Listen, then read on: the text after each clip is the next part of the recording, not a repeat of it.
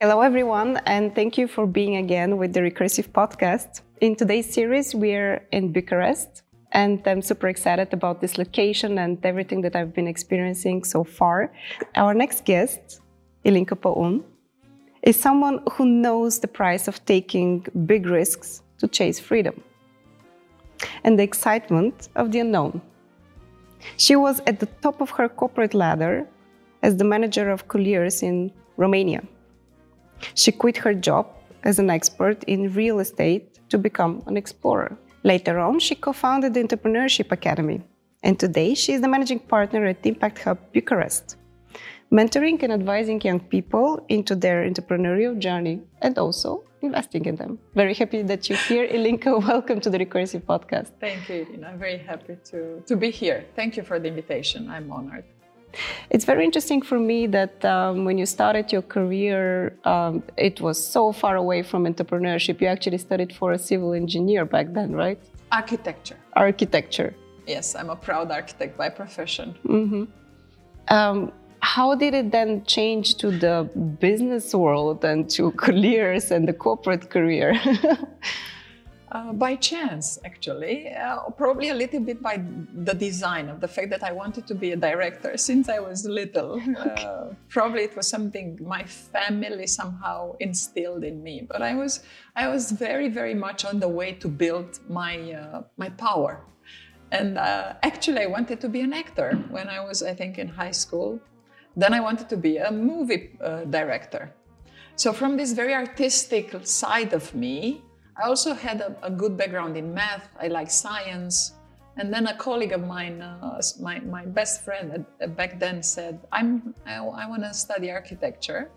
And I said, okay, there is science, there is art, so I think I would be good at it and I would like it. But it was not something that I, uh, uh, you know, wanted to do for a long time.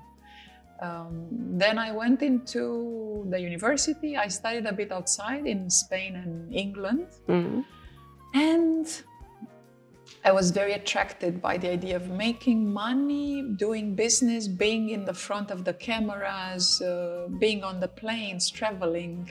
I also had in mind this idea of, you know, making business presentations in front of big boards of people, and they would listen to me, uh, to every word I, I, I was saying. I, I, think I was too much in the search of fame and glory back then. So when I um, when I had this uh, chance to become a part of a corporate, I immediately said yes because I worked on a construction site for two years and it was dusty and it was cold and it was, you know, I had to carry the the papers of the chief architect. And I'm not felt, creative at all. where is my fame? Where is my glory? Where is my money? No, no, no, no. This is not for me. I gotta go, you know, make myself a career in the corporate. Uh, it was 2000 and in Romania, Clearly, the corporate world could offer training, education, money, a much higher salary compared to, let's say, my colleagues in the same generation and same mm. background of education. But it was the golden ticket, mm. and I, I took it. And you actually made a very good career out of it, of this ticket. So 18 years. 18 years. 18 long and hard years, I would say and, and, happy and intense, very intense. In the end, I think you were representative for the uh, country here in Romania of, uh, for, yeah. for Colliers. Yes, eight years I served as a CEO for Romania. What did you learn during these 18 years that maybe now helps you be a better advisor to young entrepreneurs and also being an entrepreneurial spirit yourself? Um, I learned most of the things I know I learned in the corporate years uh, from good stories and bad stories. Uh, I did a lot of mistake mistakes as a manager. I think I was a good salesperson. I was a good, let's say, presenter. I was a person that could um, trigger some attention. Uh, I could structure my speech. I was well educated. I could dress well. So I, I made a good first impression. But in, when I came into the management role, it's not about first impression only. And it's, you know, you, people around you can see who you are. He, they see through you Mm. as a manager. And you should have much more substance much more competence when it comes to understanding people around you being adaptable flexible to what they want to you know how to take decisions that take in account their needs and their ideas. And i wasn't prepared for this. I was too much of a of a um, mm, maybe it's harsh but i looking back now i was too narcissistic and ego driven because i wanted this fame and glory and i knew i had some kind of intelligence to help me get there. Uh, but I, I was completely oblivious to how to communicate well with people. As a manager, like really build a team. So I learned a lot from my, my mistakes and my failures uh, because I wasn't a great manager at the beginning. Probably I never was a great manager, but I became a good enough manager later when I took the role. And it was funny. The more I the more they promoted me in management roles, the more I thought, oh, okay, so I should be able to do this, but I'm not very good at it. So let me try hard. Let me learn more. Let me. So I, I was a learner every day. And I, I also discovered clearly that I need to learn a lot every day because I'm not necessarily a natural in this position. Uh, I also ask myself, why do I want it so much if I'm not a natural? Why, why am I in this position? Why am I a CEO of Colliers Romania? And these questions probably also made me give up the role at one point because maybe the answer that came was maybe somebody else is a better manager than you are. You know, listen to your heart. What do you want to do really in, in life? Um, but on the practical side, I learned how to run meetings, how to take decisions. I was very brave. So I took decisions in um, risky situations. I'm great in crisis management. Mm. great means then I don't panic and fall off my chair. I mean, great means, okay, I know how to calm people down and say, what do we need to do? You know, where is it burning? What's the fire? What can we do?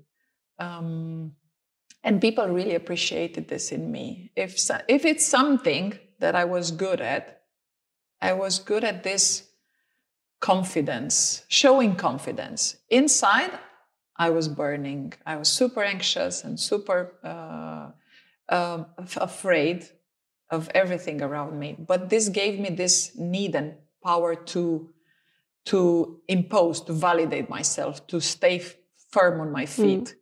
Uh, and people who were around me, sir, you know, kind of okay. If Ilinca, it's fine. Everything will be fine. You know, if, if she, she seems okay, she, she seems to have this in her hands because we've been through three crises, major crises in, in Colliers. When I took over, it was after the real estate crash in 2010. Wow. Uh, phones were not calling. People were fighting in the office. Everything was a disaster. On the financial side, uh, we went from 27 million to 3 million in revenues. So, and that's when I was given this role What a chance. and uh, yeah, I was lucky to receive the role in the, those conditions. And um, it was tough years, but people that were really, um, um, uh, how should I say, only people that um, uh, built the culture with me, with me together were the ones that stayed forward. So it was a, a a moment of rebirth of Colliers and I worked a lot at, at the culture. Mm. Yeah, I think crisis quite often, both in a corporate environment and also in the personal life, is kind of a filter for who is really, you know, sticking with with you and you know with your values, and who is not, like who is there for the wrong reasons. Uh, being in real estate, which is a very transactional, money-oriented, uh, rigid world, uh, people don't have time to talk about values, to talk about a mission, to talk about what motivates them. Uh, usually, the the answer was money. You know, I'm here for the money. Uh, and this was bad because when the crisis came, there were no money. So why stay? Hmm. So I tried to build a bit on the legacy of my predecessor uh, because he started the movement into okay, let's build a, a, a great culture that people would love to work at Colliers no matter what is outside. And this was a tough mission. And I, I managed to have some results in the areas of education. People in Colliers were reading books. We were doing a lot of trainings, discussion, workshops. I was a learner and I transmitted this forward. I was reading a, a, book per week. We were having reviews of books. We were having speakers. So really it was all about getting educated ourselves to have a, a good life for ourselves and transfer this to everybody around us, families, friends, and clients. Um, and then the second crisis came in 2013, 14, because all the economy was mm. also struggling. The competition was very tough, and we entered in a red ocean with all the other competitors. Uh, I was not very good at it. I'm not good at fighting um, in the dirt of the mm. competition.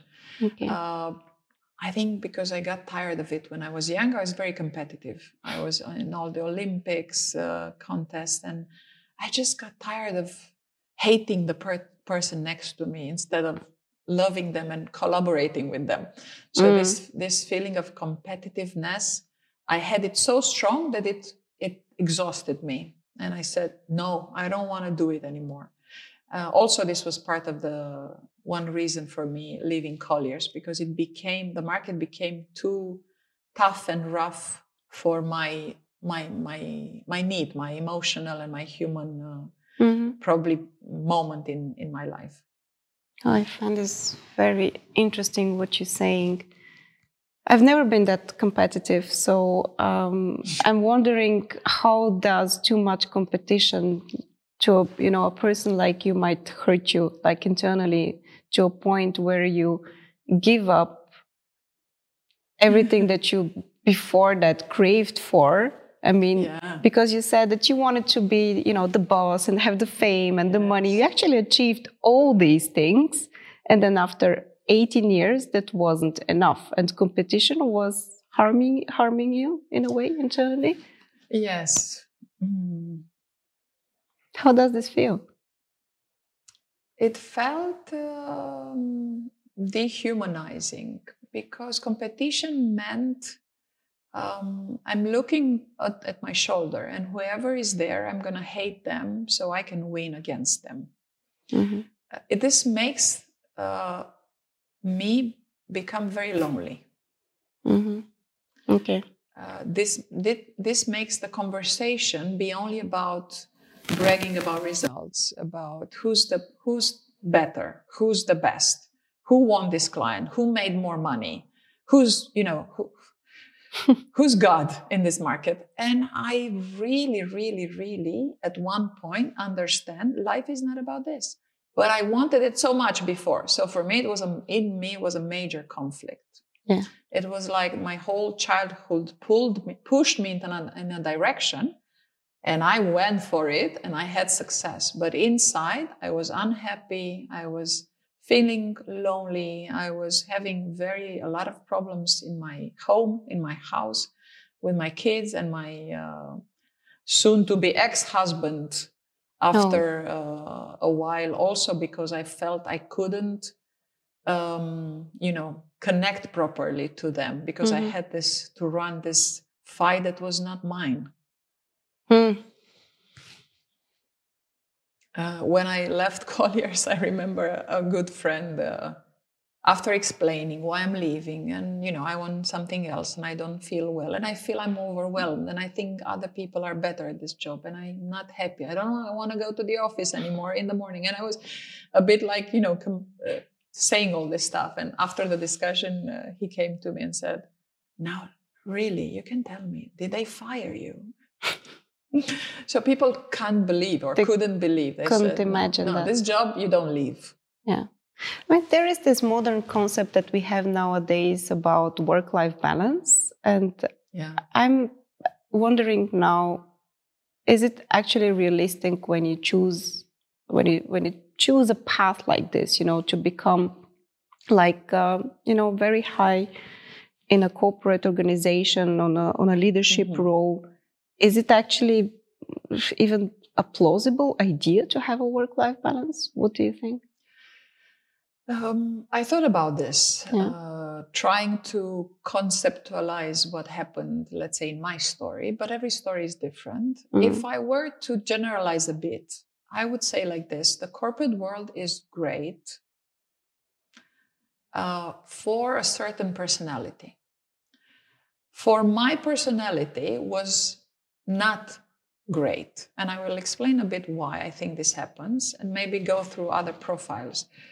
If you are a bit narcissistic, a bit ego driven, a bit um, too much looking for fame, and you're too ambitious, the corporate drags you, pulls you, it sucks you in. Mm. You are the perfect material if your personality wants to evolve on the ladder, to you know, to grow as a career, to go up the ladder. This idea of going up the ladder means effort, stress, pressure, being the first in the office, leaving the last. Okay, working weekends, working evenings. Why? Because the corporate is, let's say, um, um, using you to the maximum. Mhm. The system uh, welcomes these personalities. Hmm. And you can learn immensely. Okay, you will make a lot of money, but your house will be a mess. Hmm. There is another personality which I think it's it's it's better for for to stay and build a good career and a balanced life. Is the personality in which you don't you're not that ambitious Mhm. in which you are more balanced with your own, let's say, you know, results. You don't need to validate yourself every day. You look at the job with a better detachment and you say, okay, I can, uh, you know, uh, disagree with what they say. I can uh, deal with conflict because I couldn't. For me, conflict was a, a, a way to, you know, prevent me from the ladder. So I would be more compliant and, and look to, to meet the results that other established. Mhm. If you do like this, you get sucked into the system. If you are more, again, detached uh, from your own ambitions, from your own ex- expectations, and you don't think you deserve it all, and you say, really, am I that good? Or should I, you know, maybe ask myself twice if I deserve this promotion? Why? And know my place. And I should know my place and know my limits. I didn't know my limits. I thought I can do anything, and I'm, I'm, you know, I'm a Wonder Woman, and I'm. This was a bad mistake to lie to myself like this. And people around you, what happens is that they support this lie. Oh, Ilinca, you're so powerful. Oh, Ilinca, you're great. You are running this corporation, and you are in real estate, which is a man-driven market. On top of everything. You are wow. Yeah. And when they you hear this, you get more strength, more ambitious, more more. Uh, pri- you get you become a prisoner of your you know of the system. You don't have zero freedom, like you said at the beginning. You know the exploration for freedom became when you elope, elope when you escape the freedom. I couldn't build my freedom inside. I tried.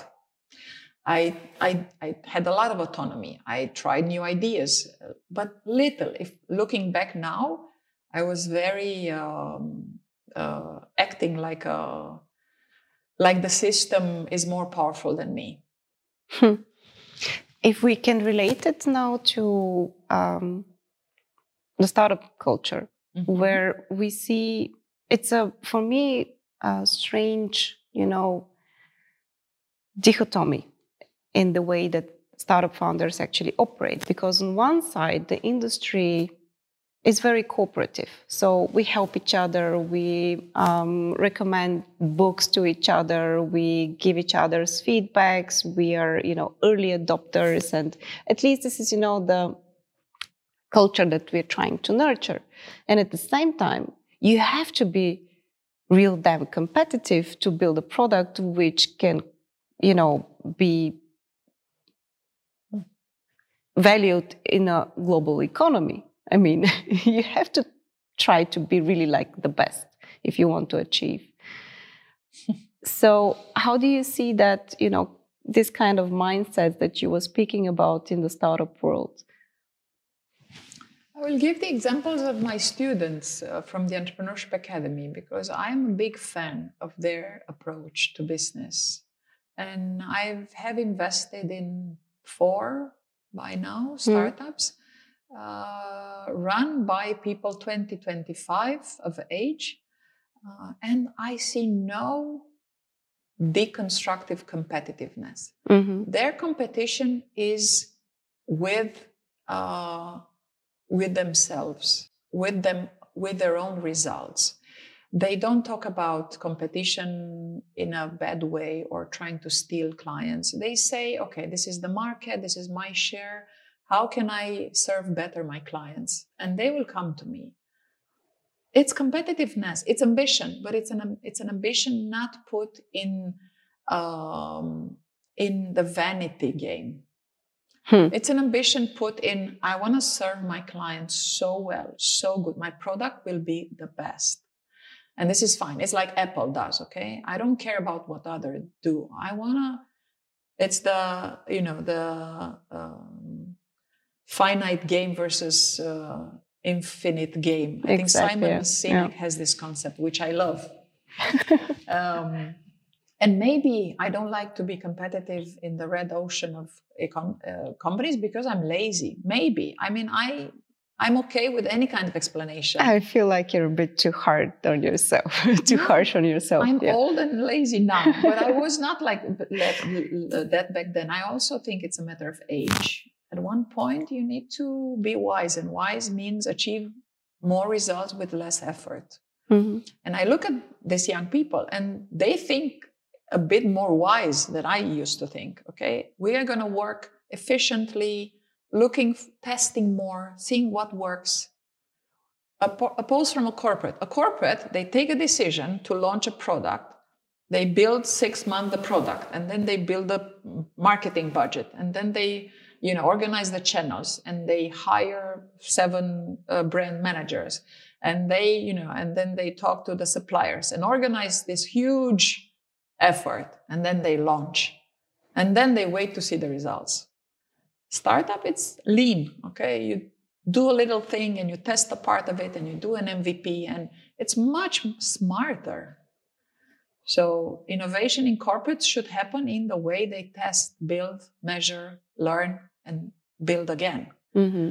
uh, to waste less money to waste uh, uh, less money indeed and to put people in roles that are more adaptive, agile, uh, and I think they would achieve much more. Hmm.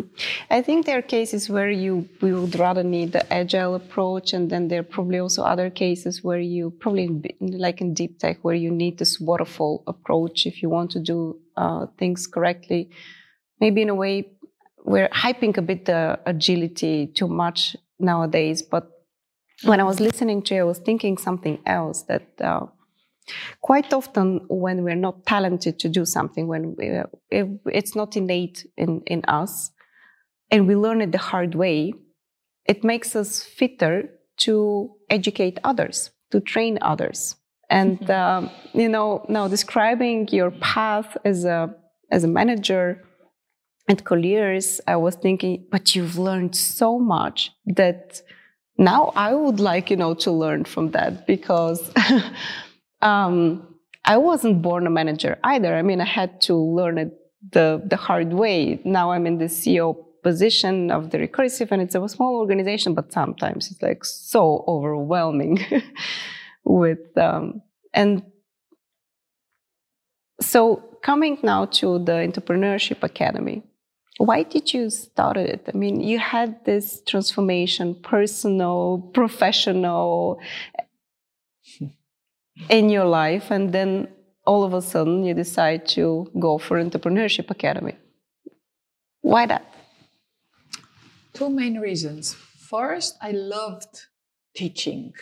Mm. i loved this idea of being a professor uh, in colliers in my ceo years i would often do trainings and learn from books or go myself to universities courses workshops and then come and and teach whatever I found interesting. I would bring it in the staff meetings. Our staff meetings were, were not about only numbers and situations and clients and results, but also about okay, how can we, I don't know, define our uh, service better, or look at about this uh, uh book.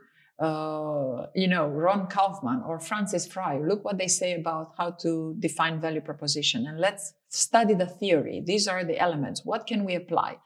they would laugh at me because I would constantly come with new concepts, new theories, new. So they they kind of said, "Ah, oh, you could be a good professor." So this is one reason. The second reason, it's very um, probably uh, counterintuitive, maybe for more, most people. Uh, most people think that it's a contribution, it's altruistic to teach the young people, and you're doing as a mission to give back to society. Very true. But under it, the truth is, at least in my case, it's a way to to um, it's a way to get validated easier because the role of a professor is actually less responsibility you don't get uh, you know um, contradicted too much you don't need to actually do what you say. You just say they should do it. And if they don't do well, who's to blame? They. So it's a, you know, it's a very easy form mm-hmm. to to to be in power. Okay. Mentorship and professor ring, being a professor, are amazing uh, jobs, and people that do them with a lot of responsibility are amazing. I mean, I am I, I'm a big fan of of these jobs, uh, but again, I didn't manage to be a great professor either, mm-hmm. as I didn't get to be a great manager either, because I stopped at one level. I stopped before becoming, you know, really into it or super uh, academic, academical about it. I'm very practical. I'm a storyteller. I tell people about what I've done wrong or right or what I think they should do, but I don't take the time and the patience to do research and become a real professor. Uh, luckily, the Entrepreneurship Academy is a university that we founded together with other business people mm-hmm. to be practical. We mm-hmm. don't like academic papers. Um, it's uh, been going on for five years now we're having about 135 students as we speak, and some of the startups that came out, uh, like Flip, mm-hmm. uh, maybe you researched about it, uh, or the Outfit, or Glow to Go, or others, uh, or Entropy. I'm just trying to list a few of them. Uh, have uh, already a name in the market, and it's a practical school, so I loved it for being practical it gave me the opportunity to teach and be a coach. Mm-hmm. Uh, I felt the need to give back to these young people from my mistakes, mm-hmm. But also uh, in a way as a way of uh, forgiving myself for them. You know, when you teach forward okay. and you give back to the community, it's a way to get forgiveness. I think it's a it's a bit of a selfish way to pay for your sins, and uh, the young people appreciated my honesty and also the fact that I speak uh, more from failures than uh, bragging about my results. Um, and I really enjoy their energy and their ideas. And I, I just, if they come to me with an idea, I, I'm, I'm so happy to see that they have the motivation and the drive to do it. So I guess you know, young keeps me young, Irina. Yeah. this is another aspect that I've been listening, you know, hearing a lot from from uh, coaches and mentors. Um, um, there's so many things that I would like to ask you about. So first of all, I'm very impressed how comfortable you speak about power. Um, I think this is uh, something that sometimes really, you know, drives us, uh, and not in necessarily in a bad way. I mean, we speak about power quite often in a very negative way, and it's it's like everything in life it has a good side and a bow and a, and a bad side. True. Yeah. What I also find very interesting is that you know this teaching experience is cathartic to your you know um, to your to yourself for the mistakes that you've done before. But now I'm asking myself and I'm wondering do you somehow also try to teach them to deal with their own mistakes in a more mature way? Because I would say that, mm-hmm. especially here in, in Eastern Europe, we kind of miss this kind of culture. We're very harsh on ourselves with um, our own mistakes. We're very harsh on others when they fail. We sometimes even label them like the, the failure. We don't give them a second chance. And mistakes are exactly like this quite often we can learn so much from them. They're so valuable. It's very uh, true what you say. Uh, what I've noticed is that we are too harsh on ourselves about the mistakes, but we are too shameful to talk about them. Mm. So the, the balance is, is the other way around is I accept I made mistakes. I accept my limitations. Okay. I accept I want to learn and I need to learn. And everybody's okay with that and you need to learn and you need to learn how can we learn a lot from making mistakes uh, is it the end of the world no but let's talk about a mistake with a notion of taking it out as a lesson. The problem in our culture romania is shame. We were raised by shame by shaming by putting this pressure that you know you should not do this because they will see you and uh, the neighbor didn't do this why did you? Uh, what was your grade uh, today? Four. How about your friend? Seven you should be ashamed that you took a lower grade than him or you know you don't talk like this you should be shameful so all this stigma mm-hmm. on making a mistake mm-hmm. Uh, brought us up brought me up my generation is running by shame mm-hmm. and guilt so, because of these very negative emotions, we don't talk about our mistakes. Because of these negative emotions that took our, you know, love and affection from our parents away when we were kids, we don't want to make mistake, which means we are afraid of trying. That's why we're not a population of entrepreneurs. And Eastern, Southeastern Europe is struggling. Okay, we prefer a corporate. It's safe, it's warm, the sun is there, money floating around and uh, I can hide in my corner without being noticed. Um, so uh, I am trying to talk to the young people, to my students, and people come to me for advice, telling them um, the first thing you must do is stop lying to yourself. Mm. Uh, the second thing you need to do is is love your parents for what they didn't do well. Accept that they did as best that they could, but the shame that you are that you feel when you make a mistake, it's not your emotion. It's not it's uh, see it and accept it and put it aside Mm. Okay, live with it, but no, it's it's not a correct feeling towards mistake. don't mistake. carry it around with you and uh, don't carry it uh, around. Okay, don't put your head down when you make a mistake. Talk about it. Uh, so talking about, I tell them, let's talk about what went wrong. Let's talk about because the tendency is nothing went wrong. It's not our fault. It's somebody else's fault. Mm-hmm. Why? Because I can't deal with the fact that I made a mistake. No, let's let's talk about it. Um, and then let's use this lesson somehow. Hmm. And the second time we can talk about the, the mistake in an easier form, okay? By accepting. And self irony is very good as a, as a way to humorize the mistakes. We are, as a culture, too afraid of mistakes, too shameful, too blameful of everything else than ourselves because we're not taught to talk about mistakes. What is your biggest mistake? Oh, mm. Mamma mia, what a question, Irina. How um. long do we have? um, I think, you know, this perspective changes over time. I think sometimes yes. when we start digesting these mistakes and failures, all of a sudden they don't seem that huge. So, from today's perspective, maybe. Every age had a, a big mistake in it, for sure. Um, they have something in common. And I think it's the mistake of hmm,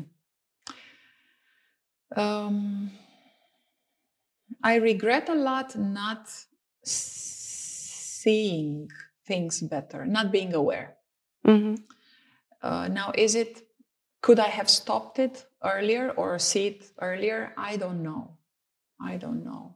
But I, I, I should have stopped and listened more to people as a mirror to, to me. Uh, my kids were a great mirror. Uh, my personal life has always struggled because of my probably uh, wrong uh, my cover let's say my Mhm. artificial needs and values that i was not uh, uh, because i didn't know what i was and who i was um, and this is what i regret the most that i didn't stop earlier to ask myself okay what the beep do you want and who are you and why are you going on a route that maybe it's not yours Mhm. deep down inside how what's your talent really is it this Mm. so i think this is something that is common to uh, to my throughout my young age uh, the mistake i didn't stop to listen to the signs So, in the context also of uh, you know building a business, building a Mhm. product, um, running a startup, uh, this is something that you know keeps popping up again and again in the conversations. That um, a lot of what it takes is you to be able to listen to the environment, to your customers, um, to your users, to your colleagues, to your employees. How does one develop this ability or loses the fear of exactly. listening others opinion? And here again i'm putting this in the context of southeast europe yeah. where we're very opinionated. It, this is how i feel. I mean i spent some time abroad and when i came back i was like oh my god here everyone has an opinion and they have to express it and it doesn't even matter if they know about the topic or not. It's just blurping out there. So what did it take for you? Self-confidence. Okay. Uh, uh, the true self-confidence. Uh, I think there is a um, very profound difference between a true self-confidence and a fake or fakely built sense of uh, of uh, you know holding the truth. Uh, people that are i was the first i was the most opinionate, opinionated of all. There was no topic that i didn't know something about. There was no book that i could not you know uh, talk about um, because i was very afraid to say the words i don't know uh, my opinions were built on fear so what what I think is underneath all this arrogance of knowing is our fear fear of not being noticed, fear of not being valuable or impactful in the world. And this comes a lot with the affection that you get when you're little. Mhm. If your parents are kind of saying, you know, you need to achieve something, so I love you. make it conditional If it's a condition, you need to take good grades in school so that I love you. You need to have, you know, an opinion so that I love you. I remember somebody um, asked me. There, there's one famous question in in this more of a personal development, you know, coaching workshops, and is, if you're not your opinions, who are you? And I blocked. I was like, "What do you mean? Is there that's anything a great question that's Yeah. a great if, it- question if you're not Okay. your opinions, who are you? Which means if you're not your convictions, who Mm. are you? If you're not your your paradigm, who are you? Mhm. And it shows you there is a level which is artificially built, and underneath, you know, you are human. You are a human being that deserves love and security. Mhm. So when I understood this difference between my opinions and myself, but I was old, I was like over 40, and I a veil lift from my my my heart. Um, but it was long after and many you know tragedies and and pain that I suffered when I finally uh, discovered this kind of truth that I should not hold to my opinions because I deserve love, even if I say I don't know. And I can be a good CEO even if I say I don't know. And you can be a Wonder Woman even if you make mistakes. and, I, and, it's okay to invite other people their opinions. Something mm. uh, also I learned not in our culture but outside is uh, surround yourself with smarter people than you. Mm. If you're the smartest people in the room, you're in the wrong room. yeah. And for a Romanian, this is like no, no, no, no, no, no, no, no, no, no, no. What do you mean? I have to look good. Yeah. I have to look the smartest because then I will get promoted and I will get attention and I will get at the end of the day love. And I have to prove it to anyone I'm speaking to. yeah. So okay. the the it's such a it's such a soft soil in, in underneath the education that you know mm. we our generation got it's it, it's very soft it's very um, uh, superficial. It's very it's not solid. It's it's a lot too much anxiety. So we spoke a lot about the fake confidence but mm-hmm. how does the what is the real confidence then? How does it feel like? How do you rebuild it after so many shakes in life after i don't know being predispositioned in a different way from family society? How do you do that from there um, and i believe you know that confidence is very relevant also in for entrepreneurs nowadays. Um, since we are competing on a, on a global market we see that in southeast europe we have huge talent and we have like really really smart people street smart people which is great for business but we lack confidence we can't do our pitches ourselves. We can't do ourselves ourselves. Yeah, yeah. so tell me about confidence. How would, do i would recommend uh, a, on a funny note i would recommend that you know, we from our countries and cultures spend some time outside because I remember looking at a person which was very solid on their feet and, you know, being able to do a pitch. And he was not the smartest or the most educated or valuable person. He was very basic in, okay, compared to how much I studied and I learned and all the grades I took and the Olympics and everything. And, you know, I felt, why is he so good on his feet? Hmm. Because he's not super bright. I'm brighter, but I, I was shaking. He's why?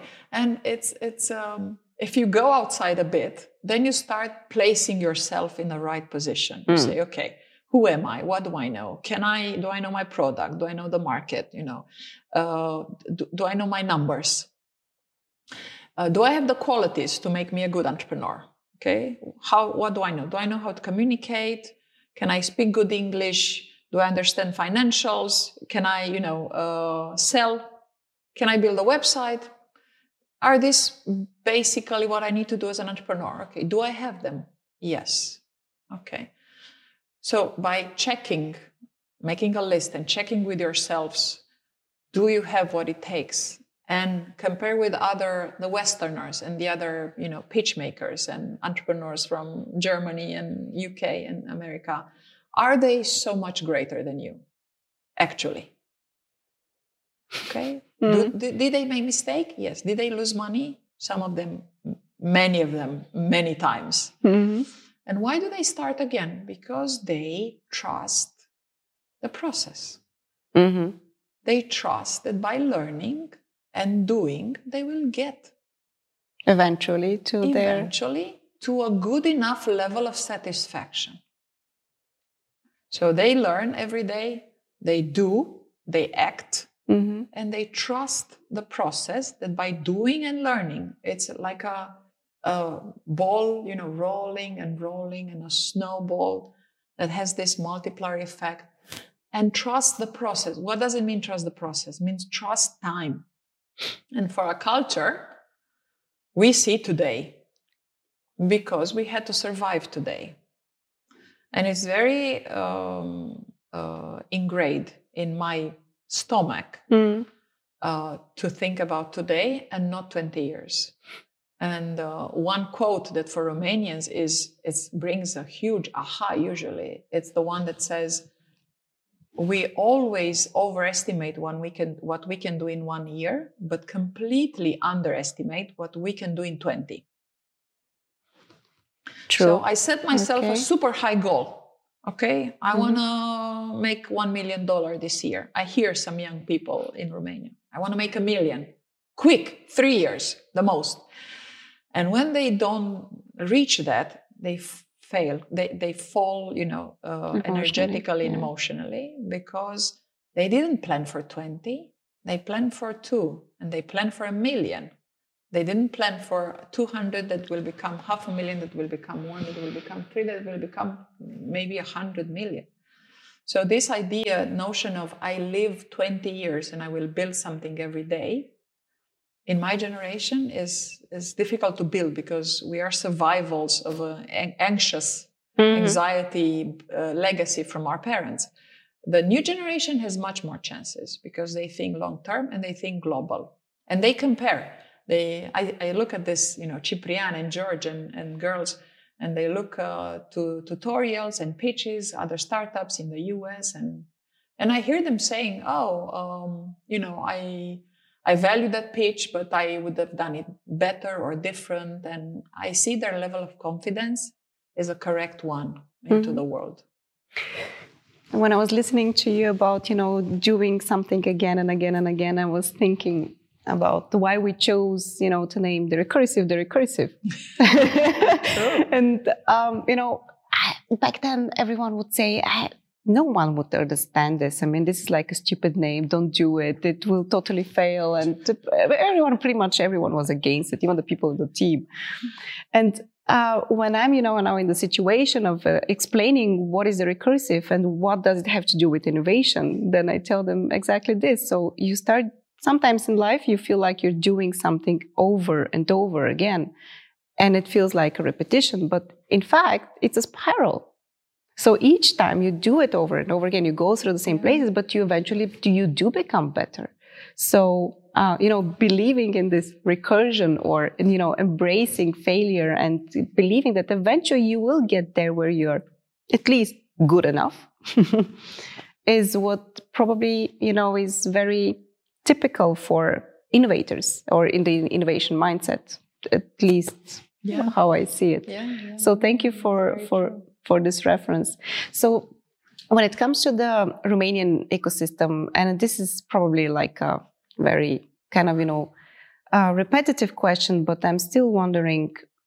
So lately, you've been experiencing this. Um, huge success. So we hear more and more success stories, and uh, the confidence is actually also growing in the founders. I can Yes. bel yeah, I can trust. Um, yeah, of course, UiPath and everything around it. But there are also some others, you know, hidden champions who are going to explode in the next couple of years. Um, what do you think still it takes for the entrepreneurship um, community to grow? Because I can imagine that at this point it's still kind of like a bubble. Yeah. How are we going to make it blast so that this entrepreneurial mindset is a bit more spread in the society? It's a bubble. It's a very small ecosystem, actually. I mean, if you look at even the level of funds raised by startups, it, it doesn't go over 100 million in the last two years, which is very little for a country, actually, to achieve. Probably with last year there would be a bit more, or maybe with this year. So FinTech OS was this year, so I think you will hit in Romania definitely the hundred, yeah, million bubble uh, threshold. Threshold, Yeah. yeah. And FinTech OS is a, a, a great example Mm. of a recent success, and everybody's following them. But if you think about having, you know, only one every two years or three years, it's it's still very small. Clearly, um, the founders of uh, of FinTech OS are not at their first uh, startup, or at the, they're not very young the typical young, uh, which means that uh, still um, to become a unicorn, you, you, you should not expect to to happen when you're very young. You need the resources, you need the you know a great idea and a lot of years to develop. Uh, do you tell that to your students? yeah, the academy. I do. yeah. I do. I do. Yeah. I do. Luckily, it doesn't. Uh, they don't believe me, but, but I do. I do. Um, many years I, I, I, blamed it on the state, saying uh, the state should give, uh, you know, um, lower taxes to entrepreneurs and mm. should uh, make easier the process of opening up a company and mm. and and they did so i think it's a clear improvement you can open very easily a company it's harder to close it but you can open it very easy in romania. And the tax level in romania it's still one of the lowest in europe. So i don't think it's a matter of the the, the system not encouraging mm-hmm. but I think it's a matter of um, uh, really the size of the market, the, the size of the um, selling product mm-hmm, market. Mm-hmm. So, Uh, uh, like Bulgaria, okay, it's it's a small country. If I it's even very smaller, smaller. pretty if much I, smaller. If I have a product I cannot become a, a, unicorn, or not to talk about unicorn, I cannot become a, a, a, great success stories if I only focus on Romania, if I sell on Romania. If you, if you take a look at the the big co- uh, companies that started in Romania, like EMAG, for mm-hmm. example, mm-hmm. older, okay, Vivre mm-hmm. is one example, mm-hmm. Autonom Lease is another example. Um, they they opened other markets because they realize that Romania is too too small. Yes. If you have a niche uh, business, even more you need to enter other markets to place your niche in in other mm. countries. Mm-hmm, mm-hmm. Uh, so I think what needs to be to happen is that um, Romanians learn how to make their business international and mm. global. This means knowing the you know the the business environment in other countries, have people there to do the research properly, uh, have a lot of collaboration with uh, suppliers from countries neighboring Romania. Uh, uh and I think this will happen I uh, think for the market soon. Yeah, I mean, we, we hear that a lot, and it's totally true that scaling uh, geographically, scaling abroad for many companies is kind of a challenge and I mean, it's understandable. The domestic market in, in each of the countries is actually very small. But what I see now is that we develop more and more like algorithms and formulas, and we teach each other that uh, how to how to scale properly, how to yeah. how to approach this, because you can waste a lot of money, you know, going into a new market. Then it turns out it's like the wrong one. Um, there is something that you know I would like to ask you about because this, I've been I've been wondering um, about this for for a very long time. I was thinking that in a way Southeast Europe needs like a, like a brand when it comes to startups and innovation. I'm a marketing person. This is why I you know think in this way, and I've been always wondering if social innovation or innovation that is related to how we can improve um, challenges that we're facing now as a as a society and can be like a trademark for Southeast Europe. Why? Because we can relate to many of them. I mean, there was a joke that you know the crisis was you know wandering in the wandering around in the world traveling and it's been in brazil and it felt like really cool but at some point it moved and then it went to portugal and felt a bit better and then it came back to bulgaria we say and it felt like home um, I, maybe I can say, you know, the same joke about Romania, and you would understand what I mean. I mean, we've been struggling with this crisis now for how many years? I don't even care. Probably my whole life and we repeat to ourselves also again and again that it's so difficult here and we're still in crisis and everything is shitty in our countries um, but again coming to the fact that we can learn from that can we somehow learn to make really impressive really good social innovations Do you believe in that? And I'm asking you because you're at the Impact Hub. Yeah. You have a, an overview of that.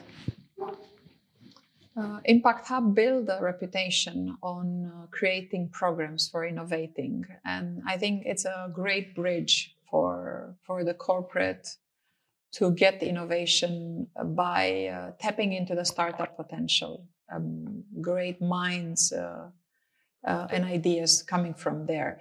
Uh, we also built a lot of programs. one of one of them, I think it's famous already. It's Startarium, which started it's a digital platform for learning uh, with, with mentorship, uh, workshops, and educational tools and resources.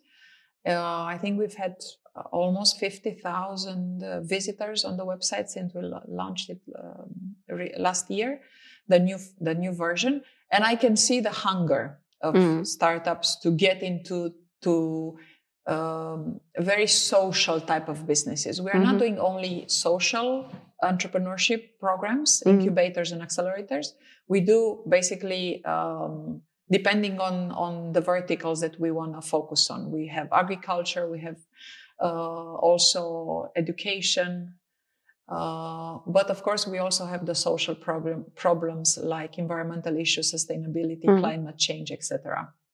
And all of them have a degree of um, social component in them. Uh, I was, I think, a couple of uh, days ago on uh, doing teaching, being a professor in front of 10 young entrepreneurs, ladies, because we have a program uh, for ladies in agriculture, ladies in food industries. Mm-hmm.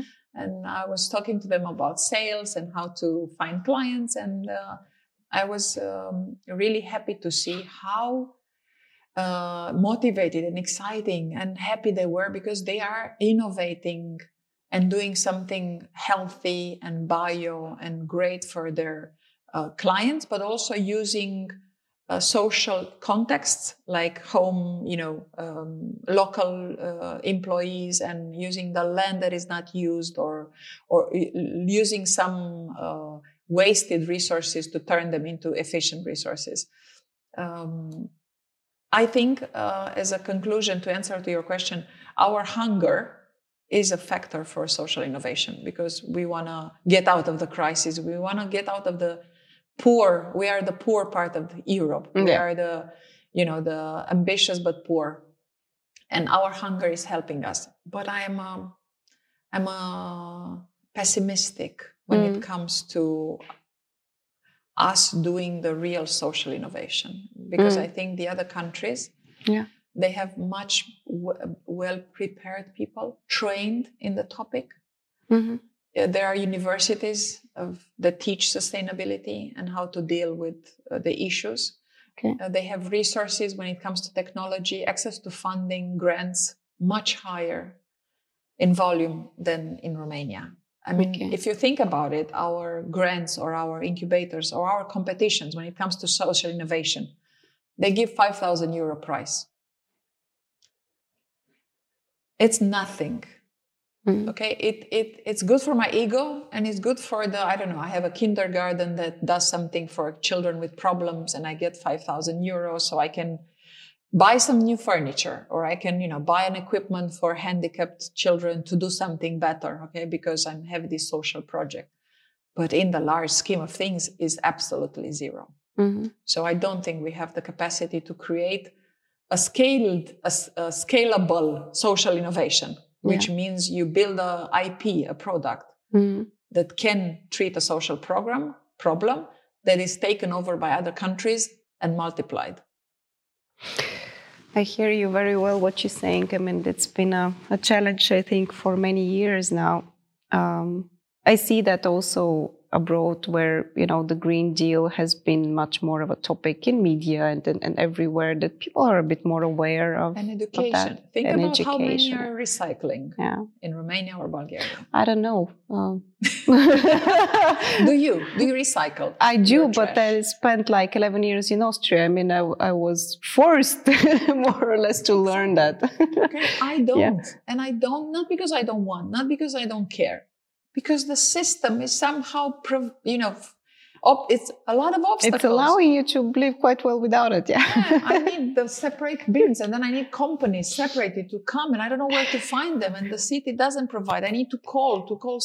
It's a mess. Okay, it's not easy. okay. Of course, the you know now I will we will get a call from all the NGOs in Romania saying Ilinca, but it's not that hard.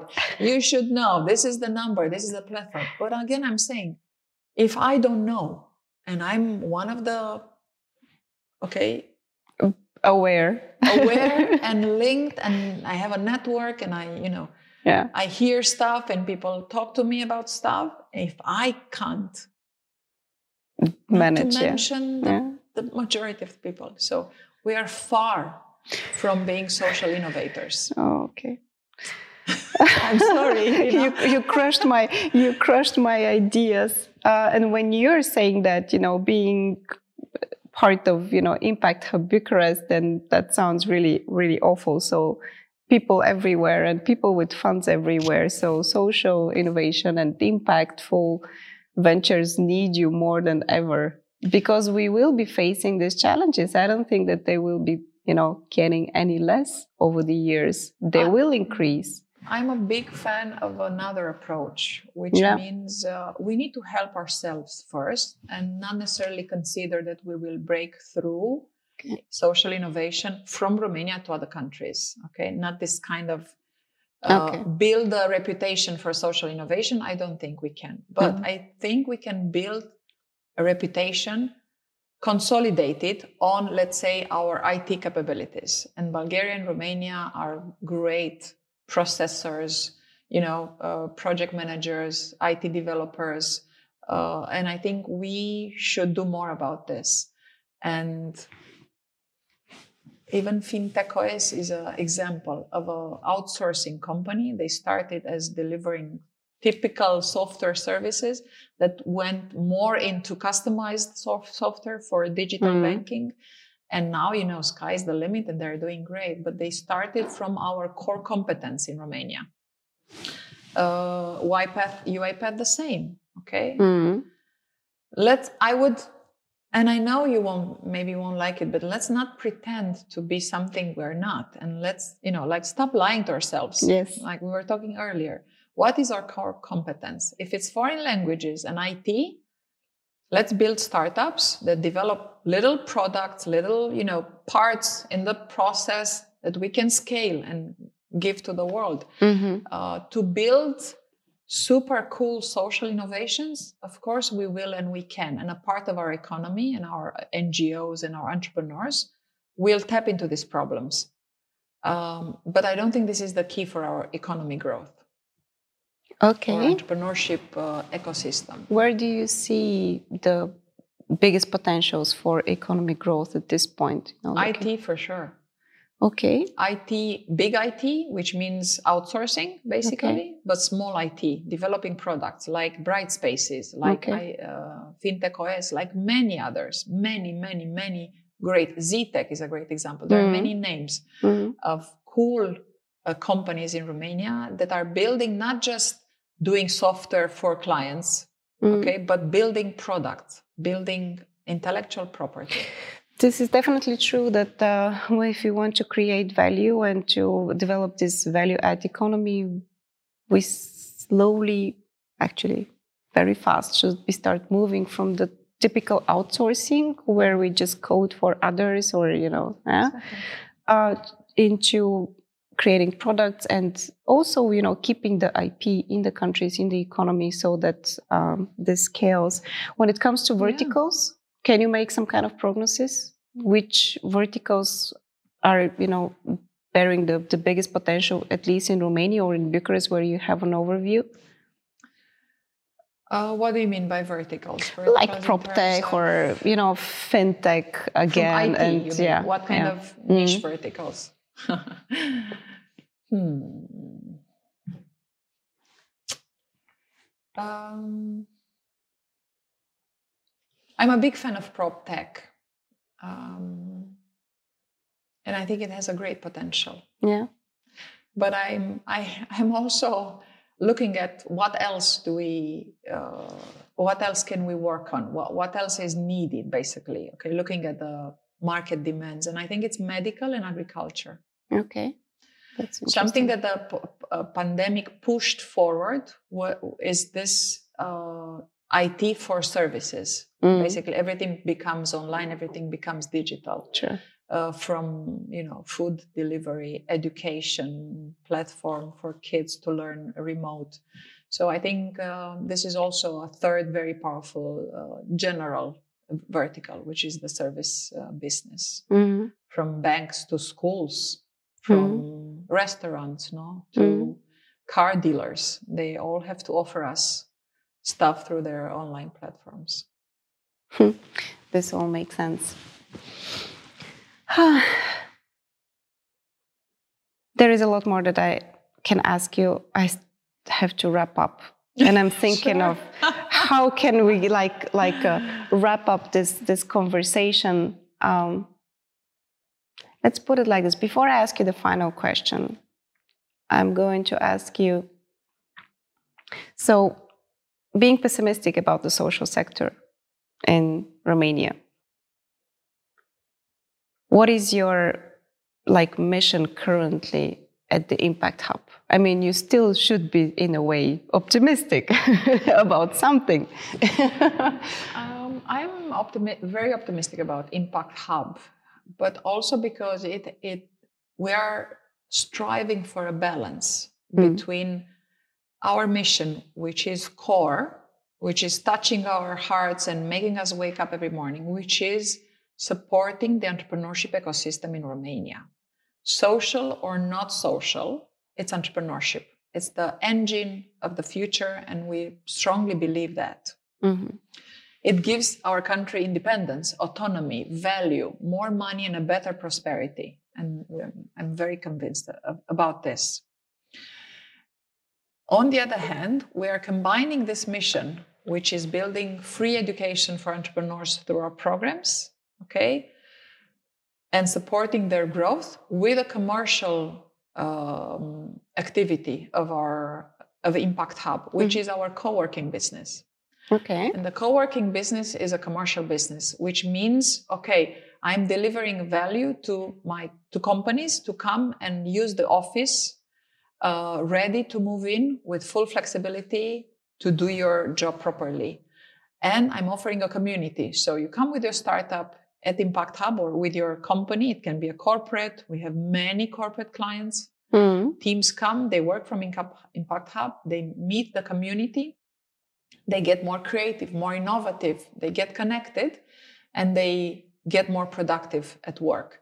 So we're having a NGO arm, which mm. is social, mm. but it's social because it's an NGO. But the, the type of entrepreneurship that we are um, incubating and accelerating, it's not only social entrepreneurship. Yes. It's all kind of entrepreneurs. Mm-hmm.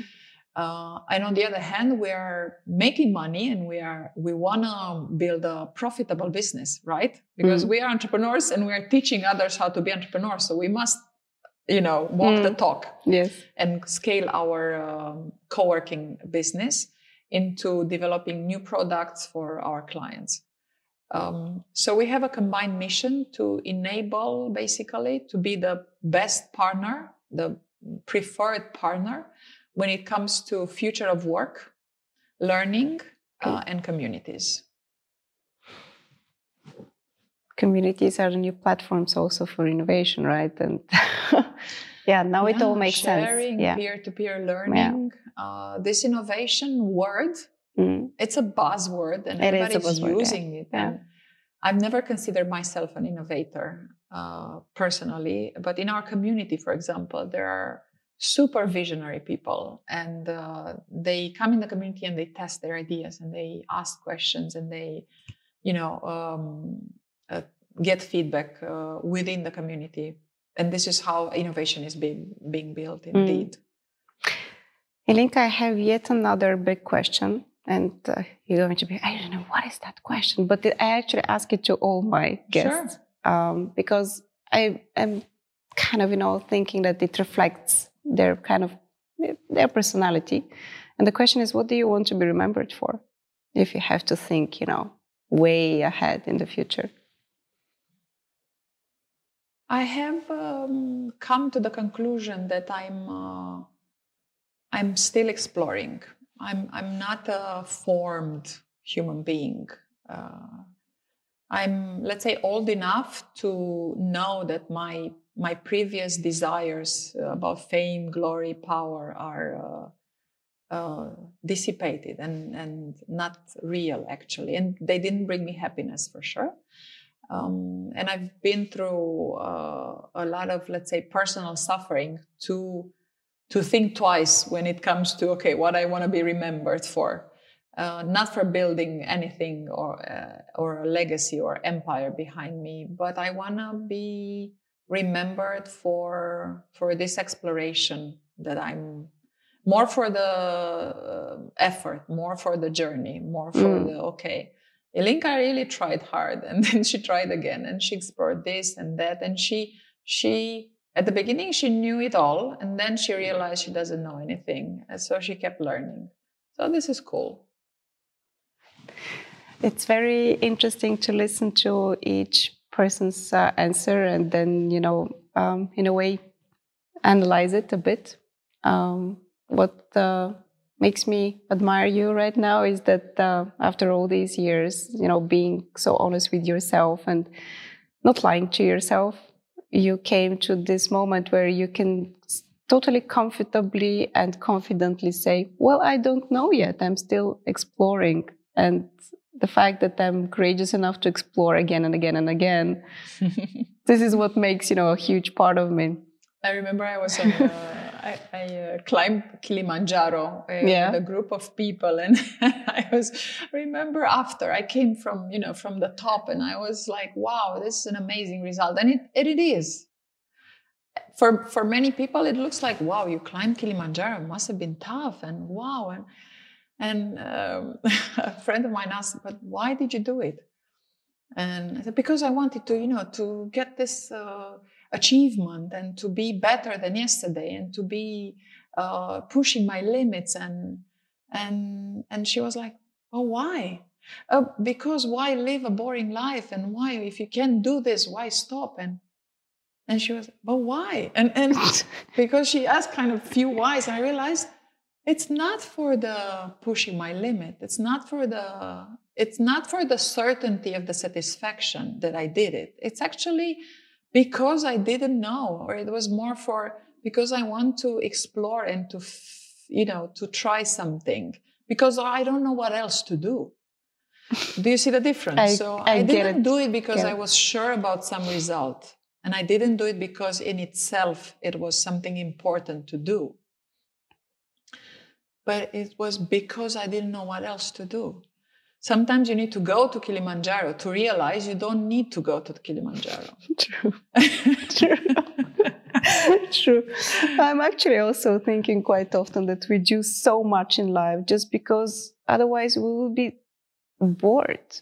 I mean, sometimes we do stuff, yeah, because we don't want to stop and ask. And this, this idea, okay, I want to be alone with me, bored for a while. How long? A month. Okay, maybe in that month, I take some layers out and I get rid of this fear of missing out. Mm. I was destroyed to stay one hour alone in the house because of this fear of missing out, because this fear that I have to face myself. I have to face my feelings, my emotions, my unknowns, my anxiety, my, you know. And I was like, no, no, no, no, no, I need to do something because this is who I am. Okay. I'm, this is actually, it's not who I am. It was my way of hiding from me. Yeah. But it was what I knew. I want to I believe. Need, I needed okay. it. I couldn't stop. I just couldn't stop. It was so powerful. It it was much more powerful than the other me, the little me who wanted to come out and say, "Hey, I'm here. Relax. You know, you're fine." I have the feeling that at some point in my life, I would like to go back to what you were saying. I'm not sure that I'm quite there yet. Were young, Irina. but um, I have this fear that maybe I'm in the same loop. We'll see. Thank you very much, Ilinca, for this conversation. It's been so insightful and bringing me also, you know, to think over things. Um, very honest. You're a very courageous woman, I have to say. Thank you. Thank you. you said that you're not a Wonder Woman, but uh, I mean, from my point of view, this is what it takes to be a Wonder Woman, yeah? To have this courage. To say, I don't know. Hmm, to say, I don't know, yeah. Okay, Thank with you, that Irina, in very mind, much. thank you very much. Thank you. So, Ilinca, I'm going to start a sen- sentence and I'm going to ask you just to finish it in, in, a, in a short way, the way that, you know, the first thing that pops to your mind. Let's see. So, so, my favorite part of the day is that's an easy one. dinner with my kids in the Oh. evening and my and my partner because he cooks Italian and it's so great. Oh, I got hungry now. My favorite place in the world is the dinner table. I have to say my house. I built the house on my own taste and I feel just great in it. And although I've lived, lived great times and tragic times in it, it's it's truly my home, Hmm. my anchor. It's the best place in the world for me. The last book I read was I read Gabor Mate, which is a hungry ghost, uh, the realms of addiction. mm, Success is. Oh, success is learning. Success is learning for me. Mentorship for me is. A nice way, a, a nice way to run from responsibility. Oh.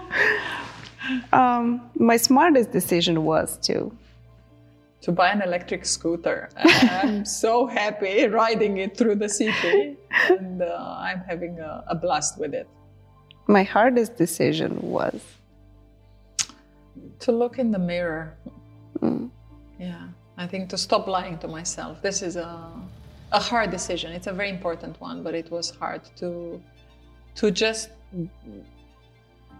let go of, of everything that I built Mm. uh, that mean, meant something, but it doesn't mean anymore much.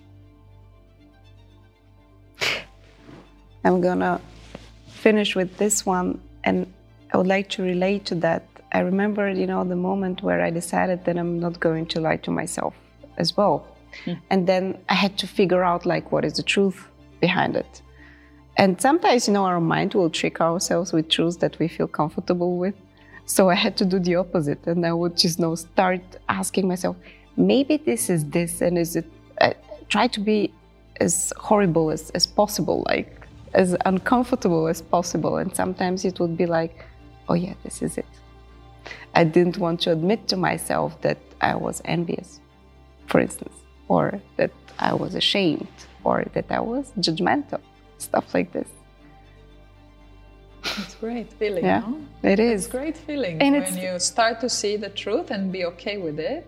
It's a liberating. And it, now it's like my sports, like my tennis. Play tennis? The- I don't. It's my, my mind tennis. Oh, okay, your mind tennis. I, I play Yeah, like tennis, so I competing would with love to myself. play tennis. you can play uh, intellectual tennis any, yeah. anytime. Maybe in the future. It would be nice to keep in touch. To keep in touch. Okay, that's it. In the next episode of the Recursive Podcast, we welcome seasoned entrepreneur and investor who is now running for the Bulgarian parliament, Daniel Lorer. And if you are just as passionate about innovation as we are, hit subscribe for the Recursive Podcast on YouTube or your favorite podcast platform. We're everywhere.